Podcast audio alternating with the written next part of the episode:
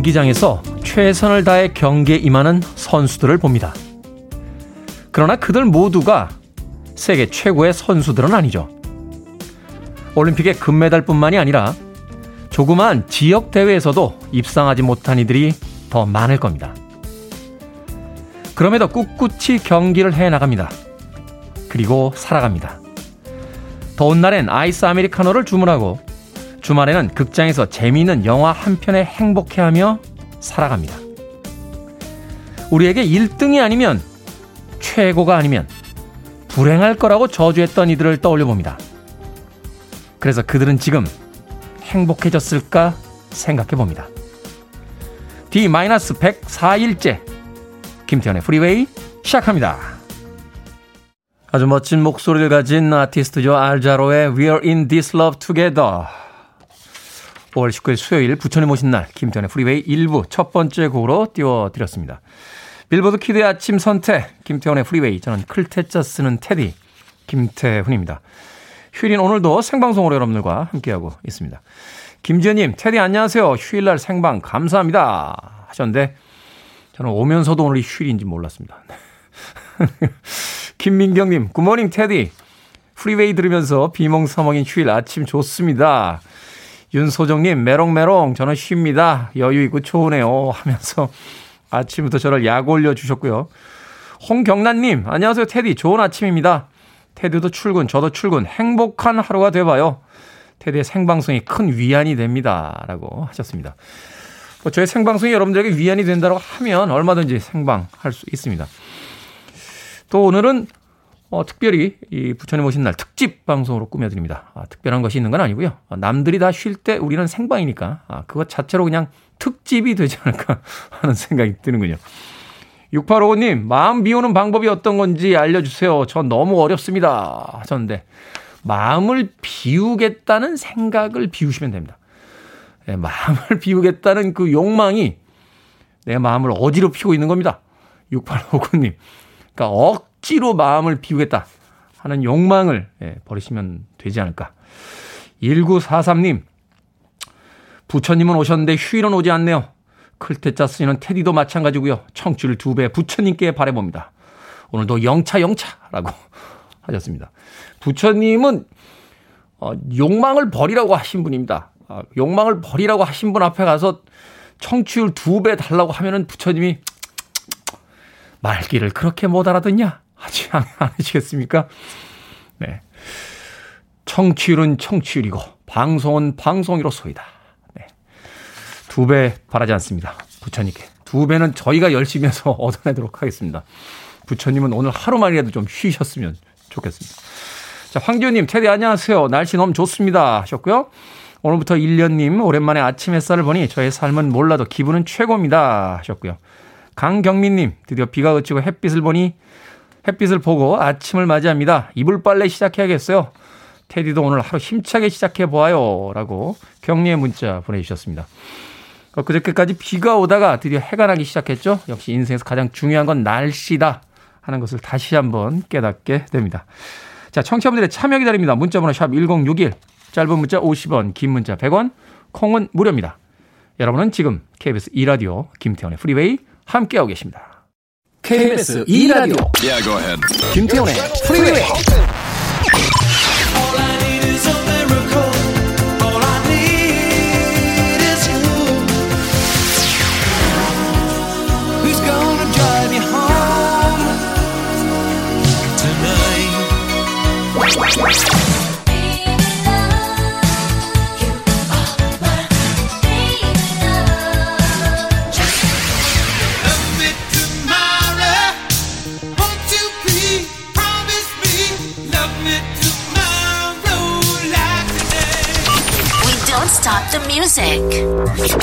휴일 아침에 듣기 좋은 여유로운 분위기의 음악이었죠. 패티 오스틴과 제임스 잉그램이 함께한 Baby Come to Me 들이었습니다.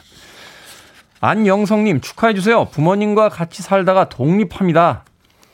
내일 이사 예정이라 라디오 들으며 짐 정리하고 있습니다. 옆에서 부모님은 많이 서운해 하시는데 혼자 잘 살 수 있겠죠? 아, 벌써부터 설렙니다. 하셨습니다. 안영성님.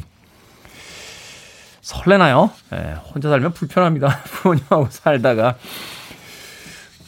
밥 먹는 거 일단, 네. 1차적인 이제 고민이죠. 어, 해 먹을 거냐, 나가서 사 먹을 거냐. 예. 저도 다 학교 다닐 때 그 자취도 꽤 오래 해봤는데 대부분 굶습니다. 아, 그리고 혼자 산다라고 소문이 나면, 어, 하이에나 같은 친구들이 몰려오기 시작합니다. 그럼 이제 집이 엉망이 되기 시작하죠. 최근처럼 이제 10시면은 그 업소가 그 영업을 마감하는 이런 시기가 되면 아마 9시 50분에서 10시 반 사이에 예, 초인종 누르는 친구들이 늘어나지 않을까 생각이 듭니다. 초반에 요거 버릇 잘 들으셔야 됩니다. 아니, 영성님. 부모님은 서운해 하시죠, 당연히. 서운해 하시는 것도 있겠습니다만, 걱정이 많으실 거예요. 과연 혼자 살 수 있을까. 근데 또 혼자 사는 버릇을 이제 들여야 되는, 네, 혼자 사는 습관을 훈련을 해야 되는 그런 시기가 아닌가 하는 또 생각이 드는군요. 저희 어머니 그 저랑 같이 살 때 저한테 맨날 그러셨어요. 너처럼 게으른 애가 밥은 먹고 살겠냐? 라고 하셨는데 혼자 살게 되니까 깨워주는 사람 없고 밥 챙겨주는 사람 없으니까 부지런해 집디다. 네, 안영성님. 마트 상품권 보내드리겠습니다. 아, 혼자 사시게 되면 필요한 물건들 많으실 것 같은데 마트 상품권 가지고 이것저것 쇼핑하시길 바라겠습니다. 콩으로 들어오셨는데요. 다시 한번 샵 1061로 이름과 아이디 보내주시면 저희들이 모바일 쿠폰 보내드립니다. 짧은 문자는 50원, 긴 문자는 100원입니다. 자, 9152님. 부처님 같은 아내 생일입니다. 제가 주식으로 사고를 많이 쳤는데 그때마다 부처님 같이 이해를 해주고 해결해준 아내 고맙고 사랑합니다. 앞으로도 죽을 때까지 충성하겠습니다. 라고 하셨습니다. 주식으로 사고 친 걸 아내가 부처님처럼 이해해 주셨다. 아, 아내가 이제 남편분에 대한 욕망을 버린 거죠. 음, 고쳐서 될 일이 아니구나. 그냥 받아들여야겠구나 하면서 부처님 같은 마음을 가진 건 아닌가. 농담입니다. 9152님. 9152님에게요, 어, 롤케이크 하나 보내드릴게요. 아내분하고 맛있게 드시길 바라겠습니다. 오늘 휴일이니까 장 안 서는 날이죠? 예, 주식하지 마세요. 예, 9152님. 소질이라는 게 있는 건데, 여태 그걸로 못 보셨으면 앞으로도 못 봅니다. 예, 벌수 있는 다른 일을 하시는 게 더 낫지 않나 하는 생각이 드는군요. 그리고 매년 부처님 오신 날에는 동그라미 크게 놓고 아내분에게 드리는 선물로 큰 글자로 써놓으시면 됩니다. 우리 와이프 생일이라고 쓰시면 되지 않겠습니까? 부처님 같은 아내와 사실은 9152님에게 롤케이크 보내드리겠습니다. 시카고입니다. Love me tomorrow.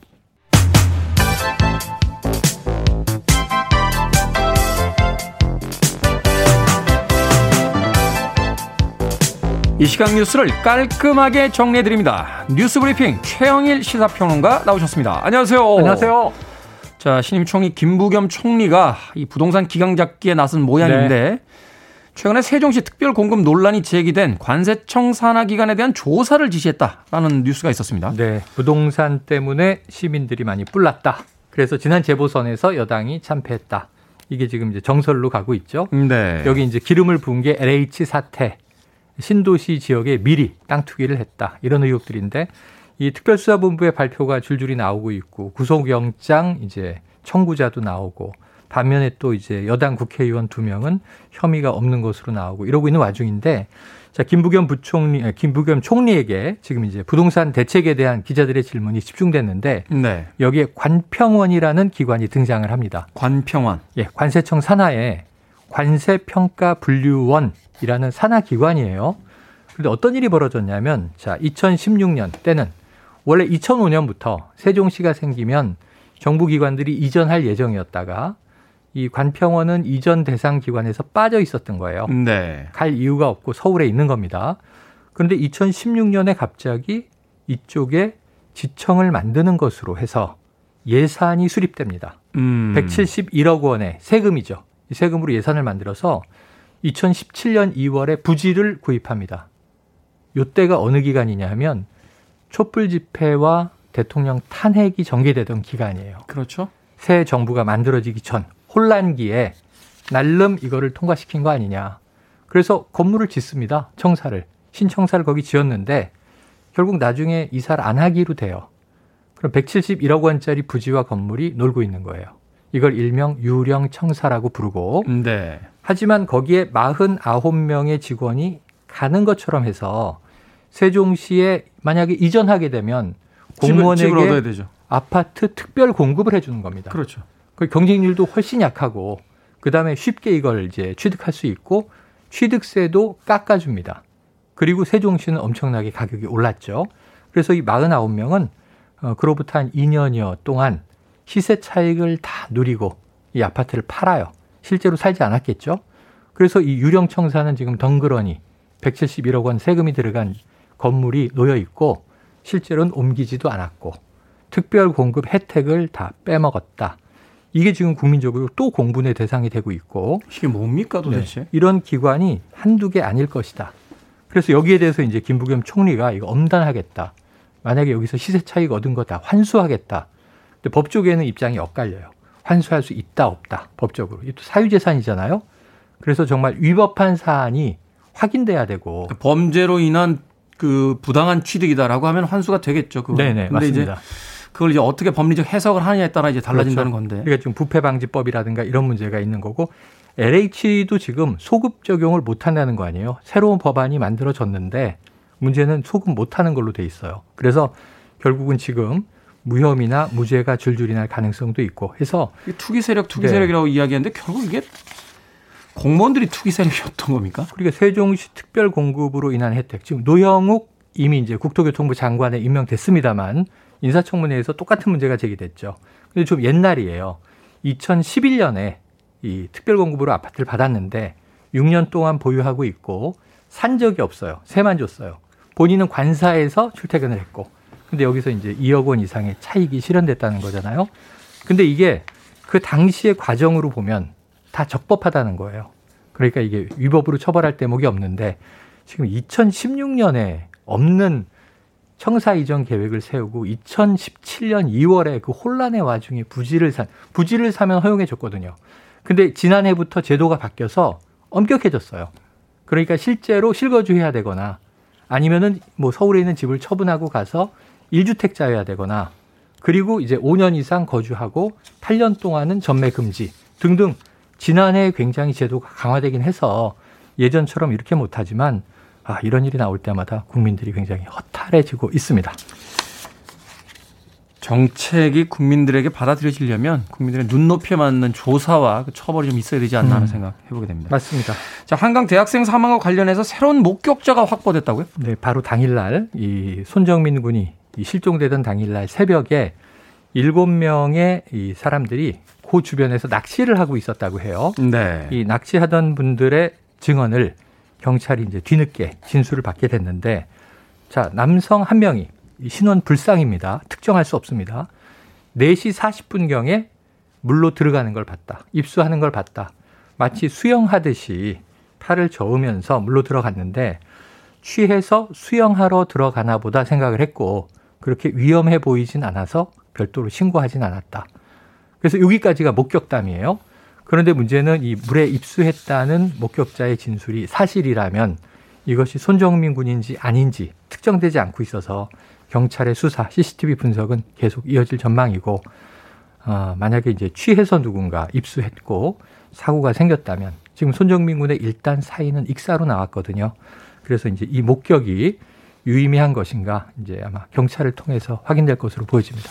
그래서 뭐 경찰 쪽에서는 지금 실종자들 명단까지 대조하면서 과연 그 특정할 수 없는 이 사람이 한강 대 학생 사망 사건과 관련되어 있는 그리고 그렇습니다. 사망자냐 또 이것도 조사를 하고 있는 거로 그렇습니다. 어제 이게 속보로 나온 이제 목격담인데 근데 어쨌든 경찰이 밝혀야 되겠죠. 이해가 되지 않는 건 이게 한동안 그렇게 뉴스에서 많이 오르내렸는데 네. 이 증언이 그 최근에 이제 등장하고 있는 것도 네네. 사실은 바로 연관지어서 생각해 볼 수 있는 그런 어떤 목격이잖아요. 맞아요. 너무 뒤늦고 그 당일날 보도가 엄청나게 나왔죠. 실종 당시부터 사망이 닷새 후에 확인되는데 네. 실종 때부터 지금까지 엄청난 보도 양으로 본다면 목격이 너무 늦게 나왔다. 목격담 이것도 있고 그리고 지금 어쨌든 시간이 지금 3시 40분부터 4시 한 20분까지 42분 정도가 이제 마지막 미스터리인데 지금 이 목격자들이 진술한 것은 4시 40분경에 물에 입수하는 장면을 봤다는 거고 어 3시 30분 그거보다 10분 전에 친구는 지금 정민군을 찾지 못하고 택시 타고 집으로 돌아간 정황인 거거든요. 네. 그래서 이제 이 인물이 사실인지 입수자가 있었던 것이 이게 손정민 군인지 아닌지 확인이 필요한 대목입니다. 자, 요즘 IT 업계에서 메타버스가 핫 이슈입니다. 메타버스 산업 발전을 위해서 국내 기업들이 힘을 모으기로 했다라고 했는데 네. 메타버스가 뭔지부터 좀 짧게 네. 네, 소개를 해 주십시오. 메타 추상적인 뭔가 좀 고차원의 근데 가상이라는 뜻으로 해석이 가능합니다. 네. 이 버스는요, 우리가 타고 다니는 버스가 아니고 유니버스의 약자예요. 유니버스 세계. 예, 그러니까 가상 세계예요. 우리가 사이버 스페이스, 뭐 음. 가상 세계, 가상 공간, 온라인, 모바일 다 포함되는 거예요. 다 비슷한 용어들이죠. 그런데 새롭게 개념을 잡는 거죠. 예, 미래형 메타버스는 좀 3차원 시각적 공간이 구현돼서 VR, 가상현실이나 AR, 증강현실이 개입돼서 우리가 뭐 이 고글 쓰고 이렇게 딱 들어가면 가상 세계인데 스티븐 스필버그 감독의 레디 플레이어 원 네. 오아시스라는 세계에 접속하면 그 안에 이제 새로운 네. 가상의 세계가 있죠. 현실에선 빈민촌에 사는 소년이 음. 게임 챔피언으로 막 살고 그러죠. 자, 그런 게 이제 우리가 상상할 수 있는 메타버스인데 국내 기업들이 지금 외국은 로블록스라든가 제페토라든가 메타버스 막 만들고 있어요. 네. 근데 우리나라 이제 대기업들과 정부 기관이 뭉쳤습니다. 대표적으로 현대자동차, 네이버, 카카오, 이러한 대기업들 또 IT 기업들과 여기 중소기업도 포함되고 정부가 지원해서 글로벌 메타버스를 우리나라가 주도한다. 이런 플랜이 세워졌고요. 뭔가 좀 멋있는 게 만들어지기를 기대해 봅니다. 멋있는 게 만들어지는 새로운 신세계가 펼쳐지는데 다 누릴 수 있을지 한번 지켜보도록 하겠습니다. 네. 자, 여기서 시사 엉뚱 퀴즈. 오늘 어떤 문제입니까? 자, 메타버스 소식 전해드렸는데요. 3차원 가상세계를 의미하는 메타버스. 앞으로 굉장히 많은 사람들이 이용하게 되겠습니다만 아직까지는 시내 버스를 메타버스보다는 시내버스를 음. 이용하는 사람들이 훨씬 많죠. 여기서 오늘의 시사홍뚱 퀴즈. 예전에 버스를 탈 때는 동전 형태로 만든 이것을 내기도 했습니다. 동전 형태입니다. 회수권 아닙니다. 자, 교통카드가 상용화되기 전까지 버스 요금을 내는 수단으로 널리 쓰였던 서울에서는 1999년에 사용을 완전히 폐지했던 이것은 무엇일까요? 1번 얼큰, 2번 토큰, 3번 통큰, 4번 드렁큰. 정답 아시는 분들은 지금 보내주시면 되겠습니다. 재미는 오답 포함해서 총 10분에게 불고기 버거 세트 보내드립니다. 메타버스는 앞으로 더 많은 사람들이 이용하겠습니다만 아직까지는 시내 버스를 타는 사람들이 더 많죠. 예전에 버스를 탈 땐 동전 형태로 만든 이것을 냈습니다. 가운데가 뚫려 있었습니다. 하지만 엽전은 아니라는 거. 자, 교통카드가 상용화되기 전까지 버스 요금을 내던 수단으로 쓰였던 이것은 무엇일까요? 서울에선 1999년에 폐지가 됐습니다. 1번 얼큰, 2번 토큰, 3번 통큰, 4번 드렁큰. 문자번호 샵 1061, 짧은 문자 50원, 긴 문자 100원. 콩은 무료입니다.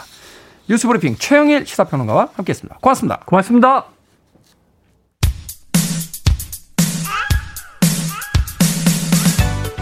울음소리가 아주 싱그럽네요. 레지나입니다. Baby Love.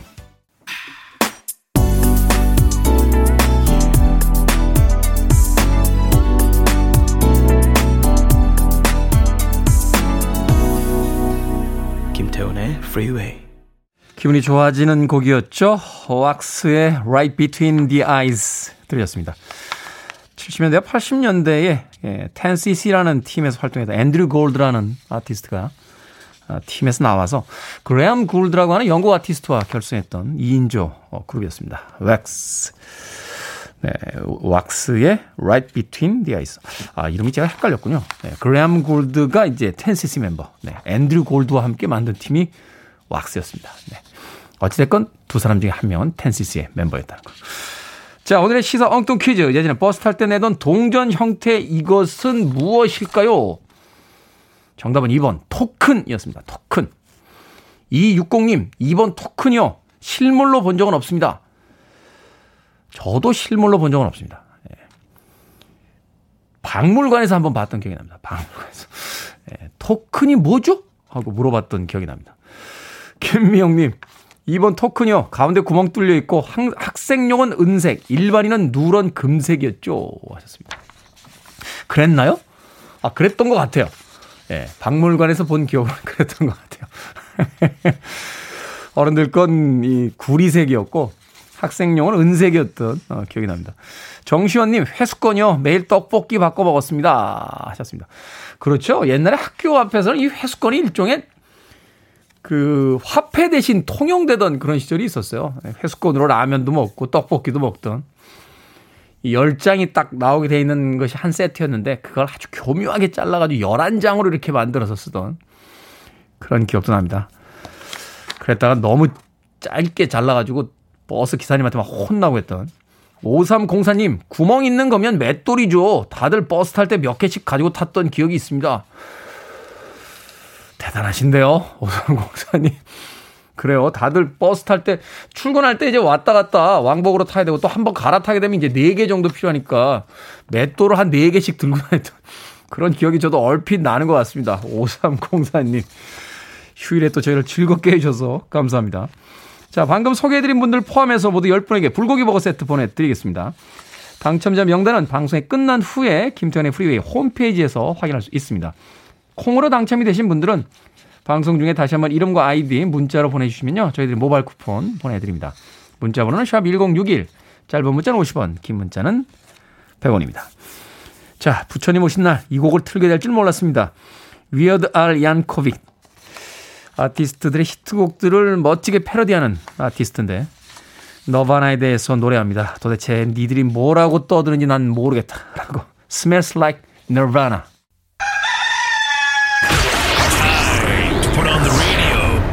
김태훈의 Freeway.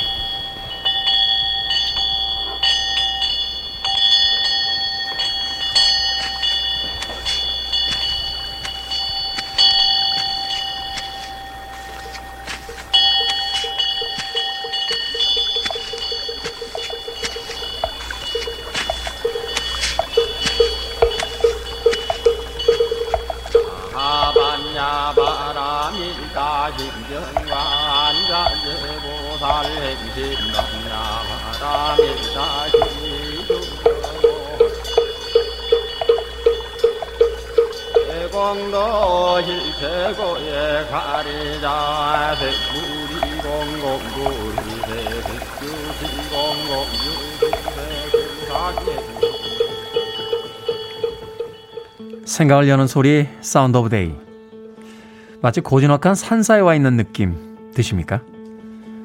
절에 가보면요 사찰 처마에서 청량하게 울려 퍼지는 풍경을 접할 수 있습니다. 그 풍경의 끝에는 보통 물고기 장식이 달려있죠. 풍경 장식 외에도요 사찰에는 물고기 모양이 쉽게 눈에 띕니다. 천장이나 벽에 그려진 그림에서도 또 불교 용구에서도 물고기 문양을 찾을 수 있죠. 왜 하필 물고기일까? 몇 가지 이유가 있지만 널리 알려져 있는 건 잘 때도 눈을 감지 않는 물고기처럼 수행자는 언제나 깨어 있어야 한다. 라는 이유에서랍니다. 밤에도 환하게 불이 밝혀져 있고 늘 스마트폰으로 세상과 소통하는 현대의 도시 생활에서 눈 뜨고 깨어 있는 건 우리 주특기 아니겠습니까? 하지만 그럴수록 제대로 깨어있는 것이 더욱 중요하다는 생각이 듭니다. 수많은 정보와 자극적인 주장이 난무하는 세상에서 섣불리 휘둘리지 않고 또 피로감에 쉬 눈 감아 버리지 않으려면 말이죠. 눈 뜨고 있지만 제대로 보고 있는지, 귀 있지만 제대로 듣고 있는지 한 번쯤은 차분히 생각해 봐야겠습니다. 풍경 소리가 맑게 울리는 산사처럼 흔들리지 않는 마음, 평화로운 일상을 기원해 봅니다.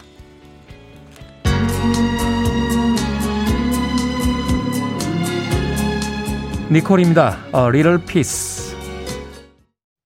You're listening to one of the best radio stations around. You're listening to 김태훈의 Freeway.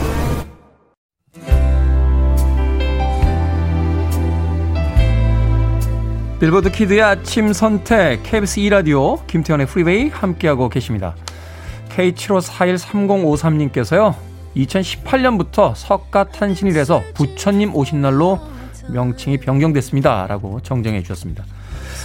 또 실수했죠? 어, 무식한 DJ를 용서하십시오.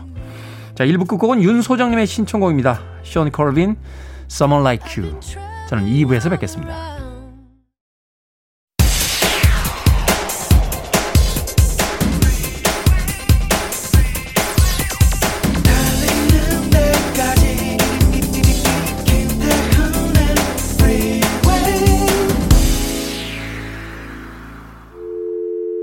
I need your arms around me. I need to feel your touch.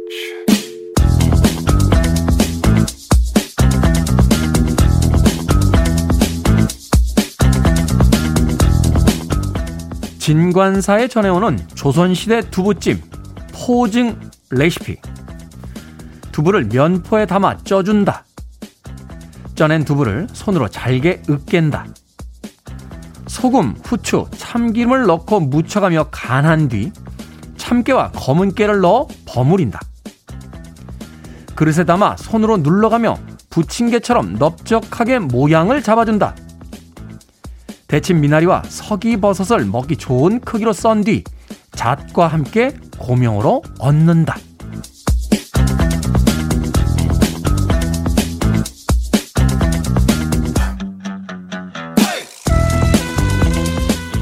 뭐든 읽어주는 남자. 오늘은 진관사에 전해오는 조선시대의 두부찜, 포징에 대한 레시피를 읽어드렸습니다. 건강에 관심 있는 분들이 늘면서요, 이 사찰 음식도 인기를 얻고 있다고 하는데요. 바로 사찰 음식의 재료가 건강해 보이기 때문이랍니다. 불가에서는 무엇을 먹는지만큼 어떻게 먹는지를 중요하게 여긴다고 하는데요. 이 음식이 나한테까지 오기까지 수많은 인연에 감사해야 하고요. 먹는 게 즐거워서가 아니라 수행을 해야 하니까 때에 맞춰 약처럼 먹어야 한다는 겁니다. 그러니 자연스럽게 맛도 담백해졌을 겁니다. 뭐야, 맛있으면 그만 아니야? 싶기도 하지만요. 생각날 때마다 배달 음식을 시켜선 적당히 먹다 버리는 게 당연해진 요즘 시대에 한 번쯤은 생각해 볼 만한 또 다른 가치가 아닌가 싶네요. 저는 이 와중에도 절 아래에서 파는 도토리 묵이랑 파전이 생각납니다. 막걸리 한 잔. 아, 너무 이른가요? 음색의 매력 있죠? 피트 벨라스코의 All in My Mind 들으셨습니다. 피아노와 색스폰을 연주하는 재즈 아티스트로 분류가 되긴 합니다만 이런 부드러운 발라드풍의 예, urban 재즈, urban 팝도 잘 소화하는 그런 아티스트입니다. 피트 벨라스코, All in My Mind 들으셨습니다. 자, 이 곡으로 김태훈의 프리웨이 2부 시작했습니다. 앞서 일상의 재발견, 우리 하루를 꼼꼼하게 들여다보는 시간, 뭐든 읽어주는 남자. 오늘은 진관사에 전해오는 조선시대의 두부찜, 포증 레시피를 읽어드렸습니다. 이은희님, 오, 두부찜 만나겠어요. 고혜민님, 별미였을 것 같습니다. K80638305님, 갑자기 보리밭 땡깁니다. 하셨고요. 이저목님, 사찰 음식 하니 지리산 밑에 칠불사 공양 너무 맛있게 먹어서 평생 못 잊을 것 같습니다. 또 가고 싶네요. 하셨습니다. 장희숙님, 저는 천주교지만 고즈넉한 풍경 소리와 넓고 편안함을 주는 산사 좋아합니다. 라고 역시 문자 보내주셨습니다. 이 사찰 음식이라고 하는 것이 최근에 와서 현대인들에게 주는 의미가 분명히 있는 것 같아요. 많은 사람들이 그런 이야기를 하죠. 현대인들의 수많은 어떤 질병과 정신적인 고통은 무엇이 부족함이라기보다는 무엇인가 너무 과잉되어 있기 때문이다 하는 이야기를 하더군요. 의사분의 이야기에 따르면 이 비만이라는 것도 1970년대 이후에 생긴 신종 질병이라고 합니다. 너무 많이 먹어서 생긴. 마음을 비우고 속도 비우고 삶을 단순하게 하는 사찰 음식, 음식 이상의 의미가 있지 않나 하는 생각 해봅니다. 자, 뭐든 읽어주는 남자, 여러분 주변에 의미 있는 문구라면 뭐든지 읽어드립니다. 홈페이지 게시판, 그리고 말머리 뭐든 달아서 문자로도 참여가 가능합니다. 문자번호 샵 1061, 짧은 문자 50원, 긴 문자 100원, 콩은 무료입니다. 채택되신 분들께는 촉촉한 카스테라와 아메리카노 두 잔, 모바일 쿠폰 보내드리겠습니다. I want it, I need it, I'm desperate for it. Okay, let's do it. 김태훈의 Freeway. 두 곡의 음악 이어서 보내드렸습니다. 저니의 Don't Stop Believing에 이어진 마이크 앤더 메카닉스의 All I Need Is Miracle 들이었습니다. 기적이 필요한 삶이라는 건 사실은 네, 그리 좋은 삶은 아니겠죠. 어떤 분을 한 분 아는데 그분은 네, 복권이나 이런 걸 안 사세요. 어, 특히 로또 안 사십니다. 그래도 한번 좀 사보지? 라고 예전에 한번 여쭤봤더니 지금도 살만해서 인생을 역전당하고 싶지 않다. 하시는 걸 보면서 빵 터졌던 기억이 있습니다. 그렇죠. 어느 삶이라고 해서 완벽한 삶 따위는 없을 텐데 그 부족함을 그냥 끌어안고 받아들이고 사는 삶. 기적이 필요하지 않은 그런 일상의 삶이 더 우리에겐 필요한 게 아닌가 하는 생각 해봤습니다. 조니의 Don't Stop Believing에 이어진 마이크 앤더 메카닉스의 All I Need Is a Miracle 드렸습니다. 부처님 오신 날이어서 그런지 몰라도 이렇게 제가 원래 그런 캐릭터 아닌데 굉장히 경건한 마음으로 예, 또 경건한 목소리로 방송을 하고 있다 하는 생각을 해보게 되는군요. 이 경건한 날 예, 오겹살님의 사연이 또 애를 끊게 합니다. 테디, 우리 부부는 양말 문제로 23년째 싸우고 있습니다. 그렇게 양말을 뒤집어서 넣지 말라고 귀에 못이 박히도록 잔소리했는데 안 고쳐지더라고요. 다시 내 손이 한 번 더 가야 빨래를 할 수 있어요. 그럴 때마다 속상합니다. 왜 그러나 몰라요. 하셨습니다. 사랑에 대한 그 유명한 잠언이 떠오르는군요. 더 사랑하는 자가 약자라고 하는. 오겹살이라고 아이디 쓰시는 아내분께서 남편분을 더 사랑하기 때문에 저 같으면은 그냥 뒤집어 놓은 채로 빱니다. 그리고 뒤집어 놓은 채로 주죠. 결국은 이제 누가 뒤집느냐가 관건이잖아요. 내가 뒤집을 것이냐, 그가 뒤집을 것이냐. 여기서 먼저 뒤집는 자가 약자, 더 사랑하는 자입니다. 오겹살님, 곧 성불 하실 겁니다. 속상하죠. 그걸 못 고칩니까? 23년 동안 듣고 있는 또 남성분들 계실 텐데 저희 종족을 대신해서 다시 한번 사과의 말씀 드리겠습니다. 네. 오겹살님에게 제가 떡볶이 예, 모바일 상품권 보내드립니다. 매운 떡볶이 드시고 예, 화 푸십시오. 콩으로 들어오셨는데 다시 한번 샵 1061로 이름과 아이디 보내주시면 저희들이 모바일 쿠폰 보내드립니다. 짧은 문자는 50원, 긴 문자는 100원입니다. 어려워요? 양말 뒤집는 게? 예, 방송 듣고 계신 남자분들 지금 양말을 신고 계시다라면 운전 중이시지 않으시면 자기 양말을 한번 벗었다가 제대로 이렇게 펴보시고 연습 한번 하시고 다시 신어보시길 바라겠습니다. 그거 하나 좀 해줍시다. 6545님의 신청곡을 합니다. The Cars Drive.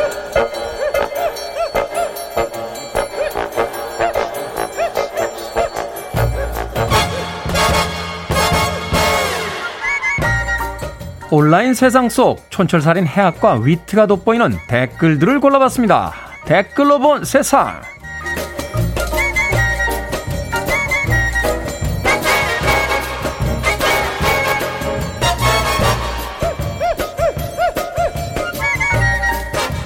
첫 번째 댓글로 본 세상. 전라남도 해남군에서 껍질이 두 겹인 달걀이 발견됐습니다.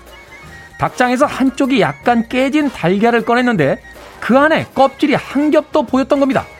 깜짝 놀란 닭장 주인 김영식 씨. 노른자가 두 개인 건 봤어도 껍질이 두 개인 건 평생 처음입니다.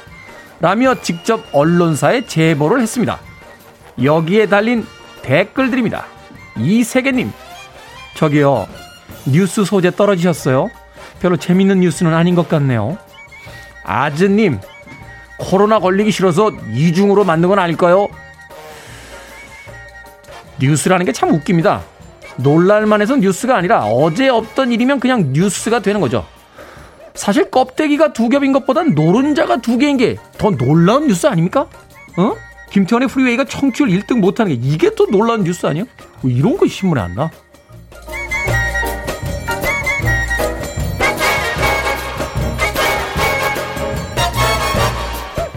두 번째 댓글로 본 세상. 제주도 여행할 때 렌터카 이용하는 분들 많으시죠? 요즘 제주도 여행이 성수기를 맞이하면서 지난달에 비해 렌터카 가격이 무려 5배나 올랐다고 합니다. 경차를 하루만 빌려도 10만원 이상 지불해야 하지만 그마저도 구하기가 쉽지 않다는데요. 적정 기준 가격 없이 부르는 게 값인 것이 더 큰 문제라는군요. 여기에 달린 댓글들입니다. 바게트님, 비행기는 왕복 1만원도 가능한데 렌트카 가격 보고 제주도 여행 포기했습니다. 사이트가 잘못된 줄 알았어요. 어둠의 신여사님. 어머, 예전에 동남아 가던 비용이랑 거의 비슷하더라고요. 그래도 뭐 어쩌겠어요. 이 시국에. 흔히 배보다 배꼽이 더 크다고 하죠. 최근에 해외여행을 못 가니까 제주도에 계신 사업자분들 대목인 건 알겠는데요. 이건 좀 심하지 않습니까? 오래된 동화가 떠오릅니다. 황금알을 낳는 거위. 배 가르지 마세요. 오래 못 갑니다.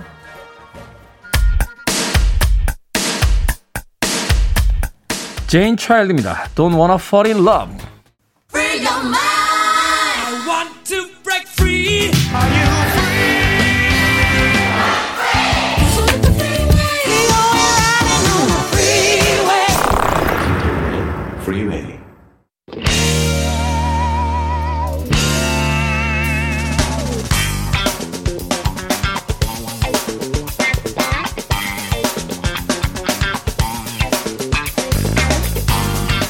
수요일의 코너 약학다식 자연에서 채취한 식재료부터 공장에서 출시된 제품까지 다양한 식자재로 음식을 만들어 드립니다.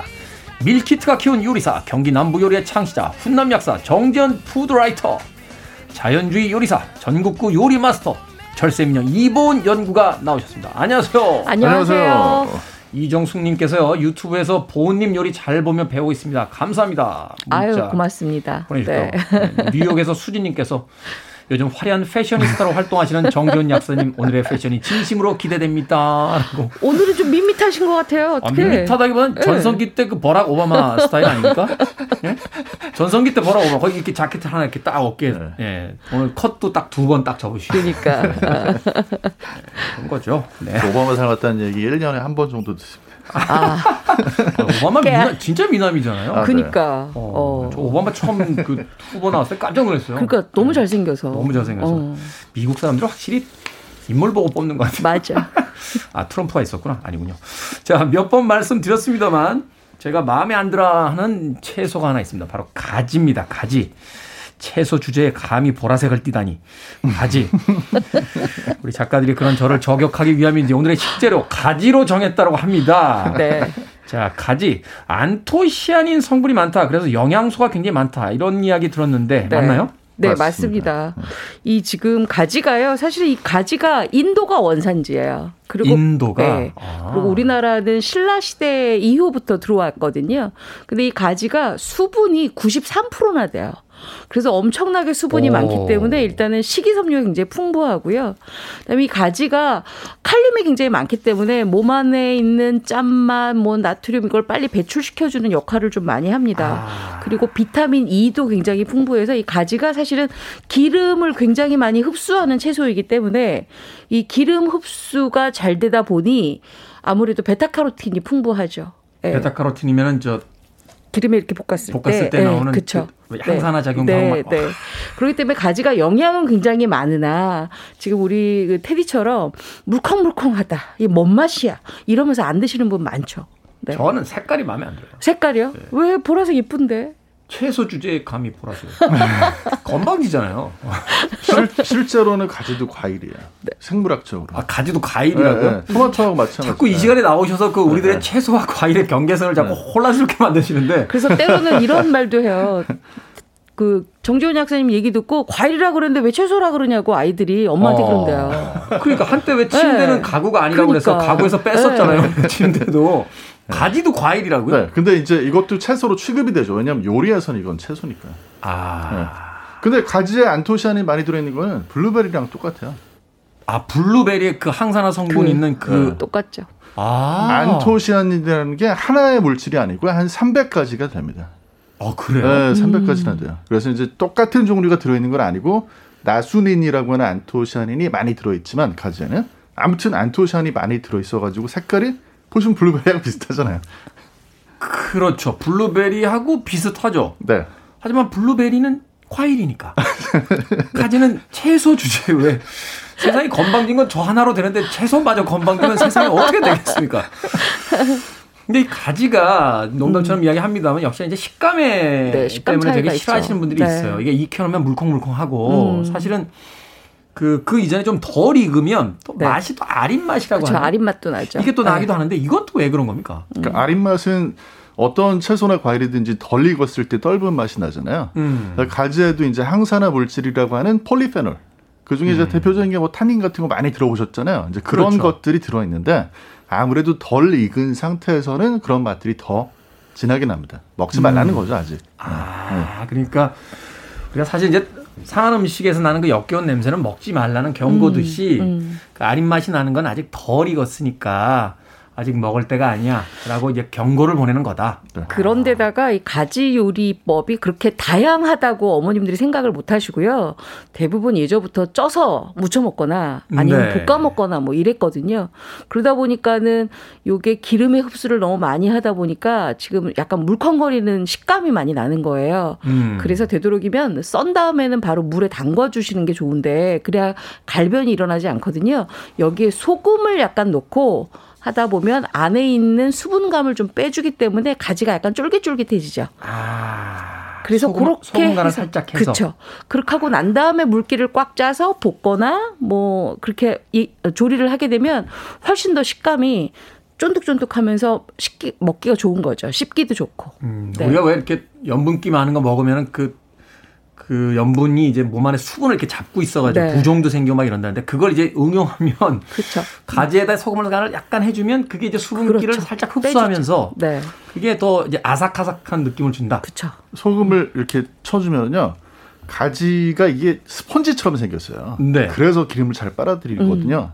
그런데 소금을 미리 쳐두시면은 가지에 있는 세, 저 세포에 있는 물들이 빠져나오면서 스펀지 공간을 미리 채워버려요. 아. 그러니까는 이제 요리를 해도 아삭아삭한 식감이 유지가 되죠. 그렇군요. 쫄깃쫄깃하고 네. 아삭아삭하고. 어, 그러면 또 우리가 가지를 다시 한번 쳐다볼 필요가 있죠. 손은시님, 테디, 가지 주제라뇨. 너무하시네요. 안정우님, 공식 사과를 바랍니다, 테디. 사과드리겠습니다.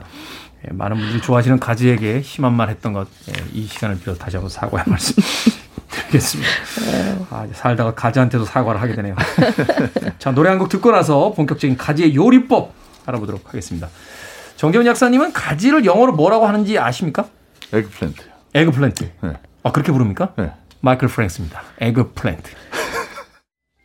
마이클 프랭스의 가지 들으셨습니다. 에그플랜트 들으셨습니다. 왜 에그플랜트입니까? 에그는 계란 이야기하는 거 아닙니까? 이 가지가요 한 종류가 굉장히 많아요. 150가지 되거든요. 아, 가지가요? 네. 근데 이제 가지 중에서 어떤 가지는요 색깔도 하얀색에다가 맞아. 하얀색 생긴 있어요. 게 완전히 달걀처럼 동그랗게 생겼습니다. 그래서 가지가지 네. 한다고 하는 겁니까? 이게 농담이고. 사과처럼 생긴 것도 있어가지고 이탈리아에서는 어. 음. 멜란자나라고 부르는 게 미친 사과라는 뜻이에요. 이탈리아. 아, 동그랗게 생긴 가지가 네. 있기 때문에 그걸 이제 에그플랜트라고 네, 부른다. 마이클 프랭스의 음악 그 노래 제목이 그렇게 또 해석이 되는군요. 자, 본격적으로 이제 가지의 요리법에 대한 이야기를 좀 나눠보도록 하겠습니다. 그 전에 윤소정 씨께서요. 저는 가지로 전을 부쳤는데 기름이 너무 많이 들어갑니다. 라고 하셨습니다. 이거 어떻게 해야 됩니까? 요거 제가 경기 남부식으로 1분 네. 만에 해결해 드릴게요. 1분 만에. 네, 경기 남부식은 일단, 일단은 네. 그 10분, 10분 전체적인, 전체적인. 공정이 네. 10분 넘어가면 안 되잖아요. 네. 가지를요.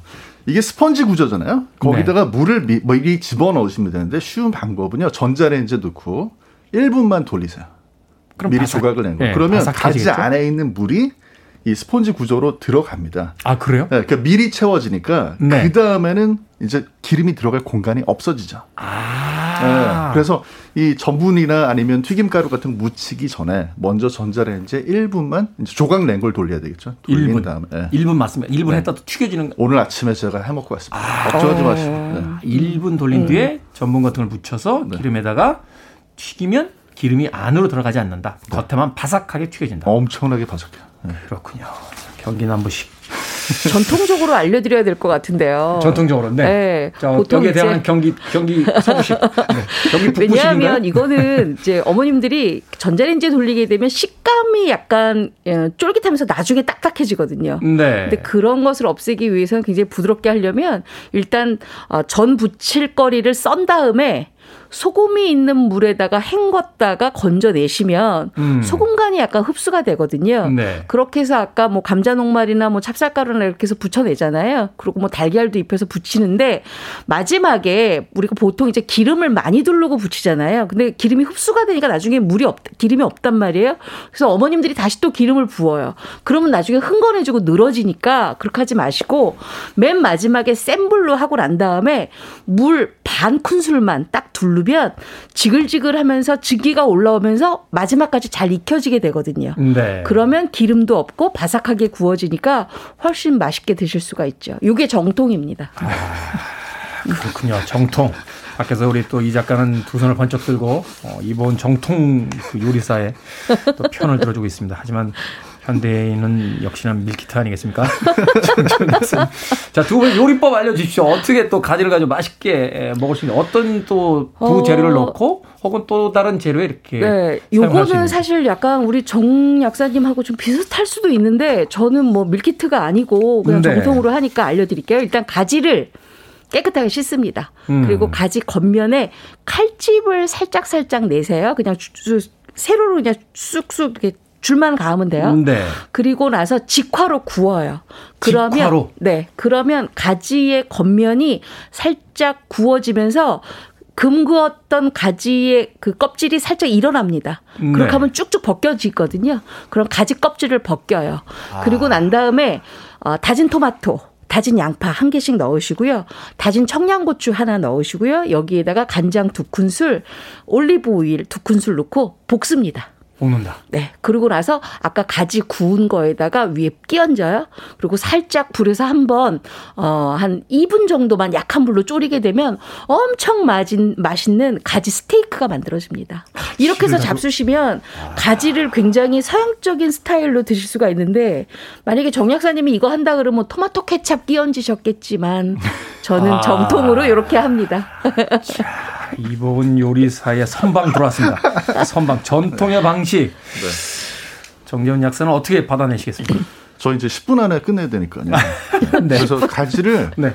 어, 좋아하시는 두께로 썹니다. 음. 얇게 썰어 좀, 좀 두툼하게 써시는 것도 좋아요. 썰어 가지고 팬에다가 기름을 두르지 마시고 그냥 팬을 뜨겁게 달군 채로 거기다 가지를 구워요. 네.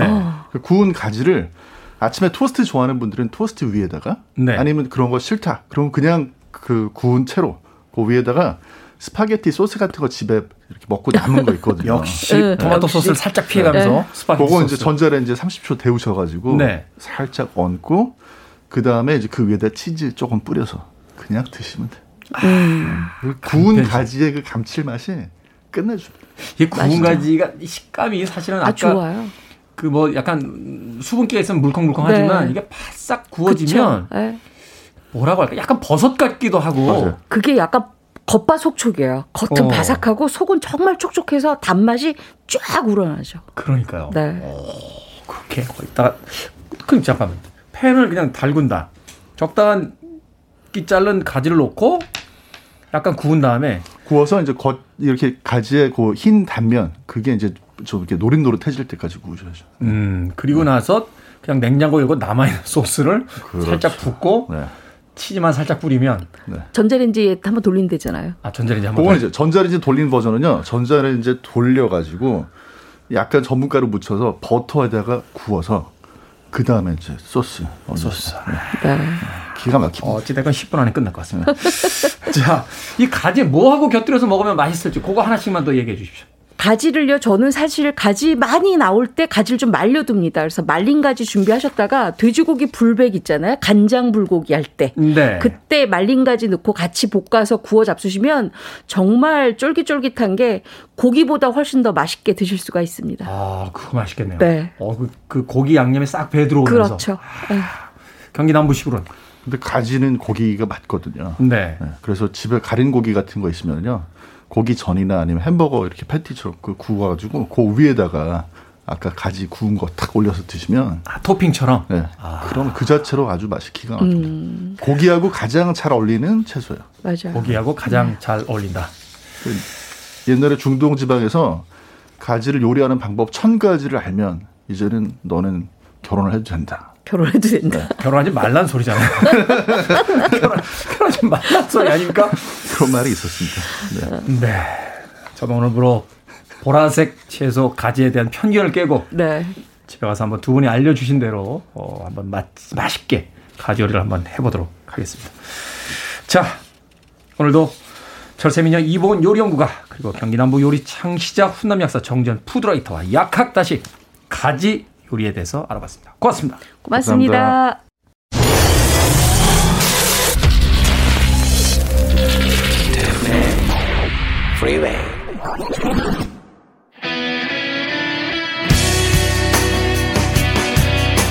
KBS 2라디오 김태훈의 프리웨이 D-104일째 방송 이제 마칠 시간입니다. 소인호님의 신청곡 The Corrs의 Only When I Sleep 오늘 끝곡입니다. 편안한 휴일 되십시오. 저는 내일 아침 7시에 돌아옵니다. 고맙습니다.